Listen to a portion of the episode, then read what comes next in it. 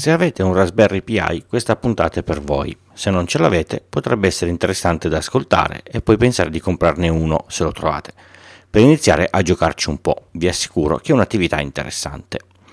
Io sono Francesco Tucci, mi occupo di tecnologia da prima del Millennium Bug, dell'euro e del grande blackout del 2003. Sono sopravvissuto e sono qui per raccontarvela in puntate brevi e facili, alla portata di tutti, con questo podcast Pillole di Bit da novembre del 2015.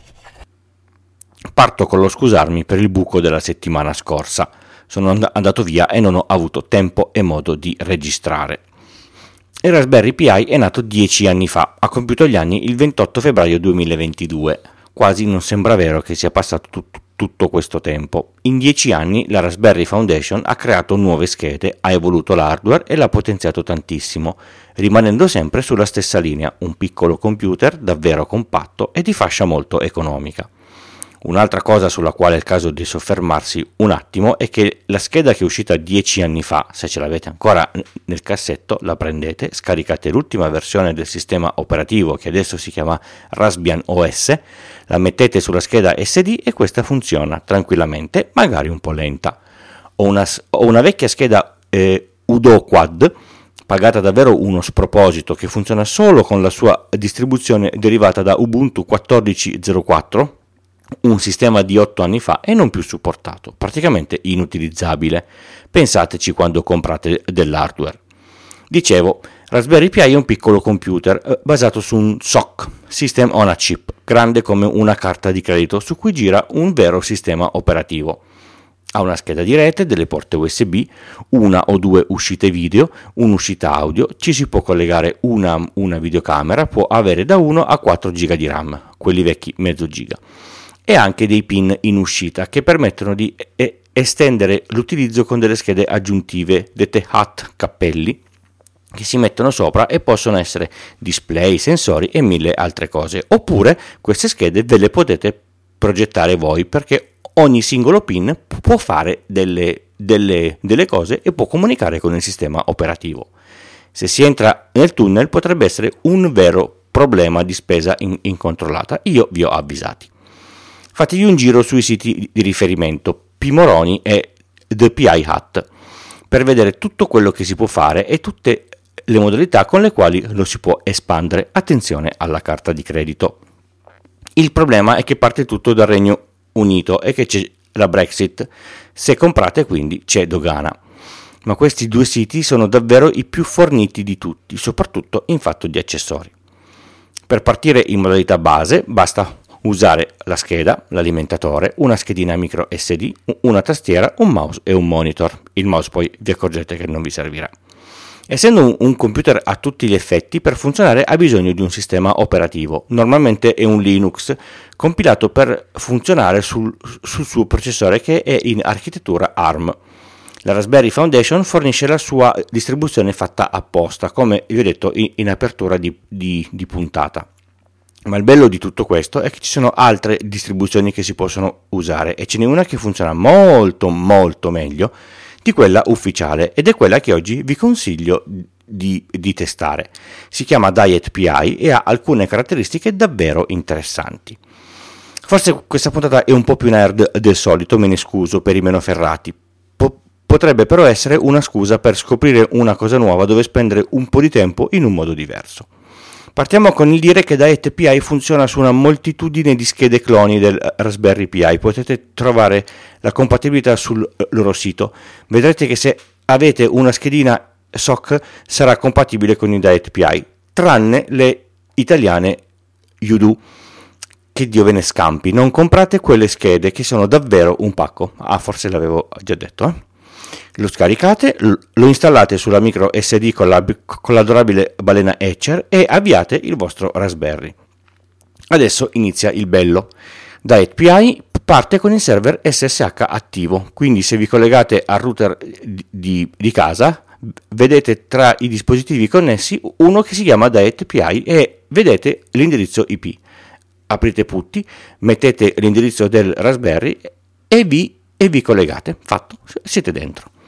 Solitamente quando entrate in SSH con una macchina Linux si vede il cursore che lampeggia e non si sa che fare. Qui no. c'è un piccolo menu di introduzione che vi dice come sta la scheda con le temperature, vi dice la versione del sistema op- operativo e se ci sono aggiornamenti da fare, come farli e soprattutto vi fornisce un elenco di comandi utili per iniziare a, a lavorare. Senza scendere troppo nel dettaglio, con il menu di Diet PI potete installare, disinstallare e configurare senza sapere quasi niente di Linux una gran varietà di software, dal più banale al più complesso. C'è una lista eh, di, di programmi, spuntate e lui installa. La lista è praticamente infinita. Funziona tutto, sempre e al primo colpo. Se inserite una chiavetta USB, qui c'è da lavorare un po' con la formattazione di Linux e il file fstab, potete programmare il backup dell'intero sistema pianificato una volta al, al, giorno con uno storico che volete voi e lui farà il backup. Se l'SD si rovina, reinstallate il sistema e recuperate tutto dal backup, tutto tor- tornerà a, a funzionare. Le impostazioni dirette si fanno da un comodo menu, l'aggiornamento di versione si fa con un comando e non mi ha mai dato nessun problema. Il dramma del Raspberry Pi e cloni è sempre stato solo uno. Il sistema operativo risiede su una scheda SD. La scheda SD è una memoria flash che si, che si usura se viene scritta troppo. Questi geniacci di Diet PI hanno pensato anche a questo. Tutte le cose che scrivono molto sulla scheda, come i log del sistema, sono scritti sulla memoria RAM. Vero che se spegniamo il sistema sono andati persi, ma è anche vero che la scheda vivrà molto di più. Come ultima chicca, e qui arriviamo al nome della distribuzione, gli sviluppatori hanno rimosso tutto quello che si poteva in fatto di servizi inutili, facendo effettivamente un lavoro di dieta sul sistema, così il processore lavora meno, la RAM è, è meno carica, rendendo così la scheda molto più performante. Talmente performante che se usate una vecchia scheda della primissima g- generazione non patirete così tanto il fatto che è un po' vecchiotta e lenta. Per riassumere, secondo me, se siete già avvezzi all'utilizzo del Raspberry o compagnia, provare Diet P al posto di R- R- Raspberry OS è assolutamente necessario. Se non avete mai provato, iniziare con Diet PI potrebbe essere un, un buon modo.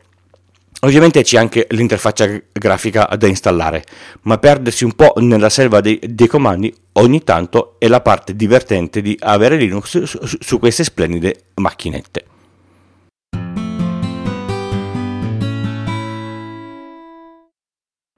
Pillole di Bit è un podcast indipendente interamente scritto, prodotto e realizzato da Francesco Tucci con l'indispensabile supporto dell'hosting Third Eye e il software di montaggio audio producer di Alex Raccuglia. Lo potete ascoltare da tutte le piattaforme di podcast il lunedì o direttamente sul sito Pillole di Bit col punto prima dell'it. Sul sito trovate anche tutti i canali social per la discussione online e i modi per supportarmi. Il podcast non ha pubblicità. Per chi dona più di 5 euro e mi comunica l'indirizzo, gli spedisco gli adesivi. Un modo altrettanto bello di contribuire è parlare di questo podcast con amici, colleghi e parenti. Ascoltare podcast è facile per chiunque. Pillole di Bit è anche un piccolo network. Su extra.pillole di Bit col punto prima dell'it ci sono tutti gli altri podcast. Se vi serve una consulenza tecnica informatica fatturata su iltucci.com slash consulenza trovate tutte le informazioni.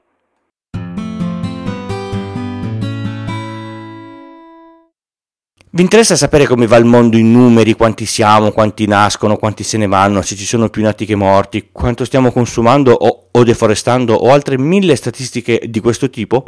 Sono solo numeri asettici, ma danno un po' l'idea di come sta andando avanti questo mondo, anche se fa un po' schifo. Aprite il browser e puntate su Word o Meter il sito con le statistiche del mondo in, in, tempo reale. Per ogni statistica ci sono tutte le varie fonti. Passerete minuti interessanti. Il link indovinate dove lo potete trovare? Ovviamente nelle note dell'episodio. Avete ascoltato Pillole di Bit, questa era la puntata 220 e io sono Francesco. Vi do appuntamento al prossimo episodio, come al solito il lunedì dalle 4 del mattino nelle vostre app di podcast preferite. Basta abbonarsi al feed RSS e qualsiasi app funziona. Stiamo vi- vivendo momenti tragici, non parlerò di condizioni sociopolitiche in questo podcast perché non è il mio mestiere, esattamente come ho fatto per la pandemia. Scegliete le vostre fonti, ascoltate chi è esperto di queste cose. Viviamo in un paese dove la libertà di espressione c'è, sfruttiamola. Come è successo per la pandemia, mi soffermerò su alcune cose che toccano la tecnologia relativamente al conflitto, ma non parlerò solo di questo, cercando di mantenere una linea editoriale abbastanza standard, come ho sempre fatto negli anni passati. Ciao!